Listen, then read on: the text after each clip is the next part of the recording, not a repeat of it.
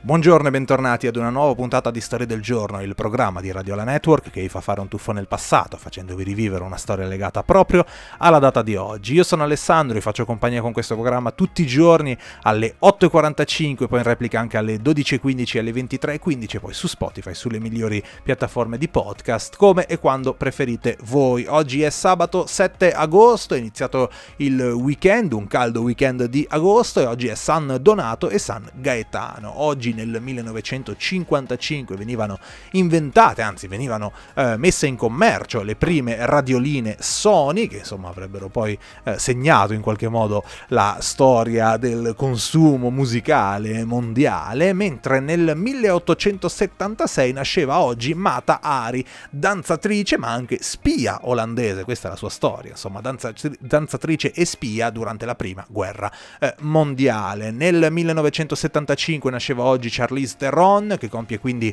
46 anni, attrice sudafricana, naturalizzata poi statunitense, premio Oscar nel 2004 per Monster.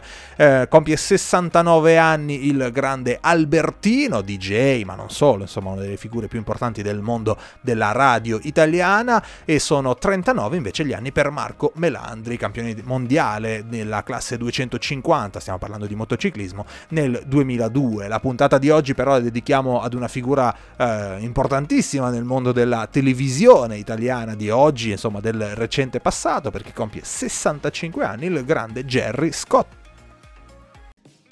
Voi siete convinti di conoscere tutto di Jerry Scotti, no? Il simpaticissimo conduttore TV, certo, ma ve lo dico, non è così.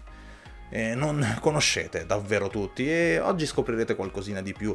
E lo posso provare leggendo soltanto la prima riga della sua pagina di Wikipedia che dice così: Jerry Scotti, pseudonimo di Virginio Scotti, è un conduttore televisivo, conduttore radiofonico, attore ed ex politico italiano. Calma, calma, calma, calma, calma. Attore, politico. Allora, facciamo una cosa per volta, ci arriviamo. Intanto sfatiamo il mito del nome, purtroppo non si chiama davvero Jerry, mi dispiace. Il nome vero sarebbe Virginio e forse effettivamente Jerry suona un po' meglio eh, per un uomo di televisione, anche se inizialmente, pensate, si fa addirittura chiamare Gary, che forse è un pochino troppo americano per lui, che ne dite?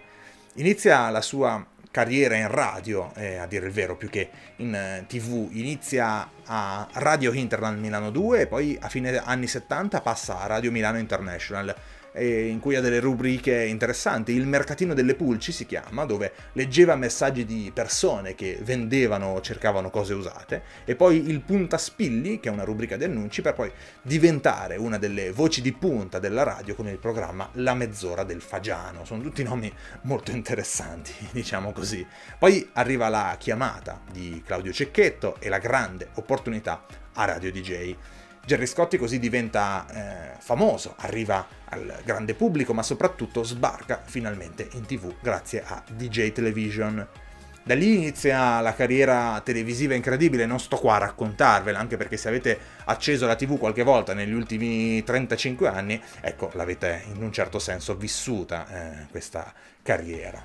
Festival Bari, il gioco dei nove, la sai l'ultima, Striscia la notizia, Chi vuole essere bilionario, e poi gli ultimi anche Italia's Got Talent, Money Drop, Caduta Libera, The Wall, Tu sì che vale, insomma, fin qua, tutte cose che più o meno forse sapevate, ma ve lo ricordate Jerry Scotti attore? Ha fatto qualche film per la TV, qualche apparizione in qualche serie, ma il suo ruolo più famoso è quello nella sitcom Finalmente Soli, che va in onda dal 99 al 2004 insieme a Maria Amelia Monti, una serie che era stata molto molto amata dal pubblico e più volte i protagonisti hanno dichiarato di voler tornare a recitare in, quel, in quei ruoli. Ecco, ma il Gerry Scotti politico so che vi ho attirato l'attenzione a inizio puntata con questa cosa qua. Sì, eh, non ve l'aspettavate, ma è così. Alle elezioni politiche del 1987 si candida nel collegio di Milano alla Camera dei Deputati, nelle file del Partito Socialista Italiano, allora guidato da Bettino Craxi. E pensate, viene eletto deputato con più di 9.000 preferenza in realtà eh, Scotti parla molto raramente della sua esperienza politica e quelle volte in cui ne parla non nasconde che è stata un'esperienza negativa per lui, anche perché non l'ha potuta svolgere al meglio. Eh, in realtà si fa notare soprattutto per le tante assenze in Parlamento. Ha rivelato però una volta una cosa interessante, dice mi affidarono le questioni giovanili e io presi la cosa talmente sul serio che cominciai a tempestare la Camera di proposte su proposte. Rimasero tutte inascoltate. Lettera morta. Così non mi ricandidai e tornai alla TV. Infatti ha presentato in totale nel suo mandato 33 progetti di legge.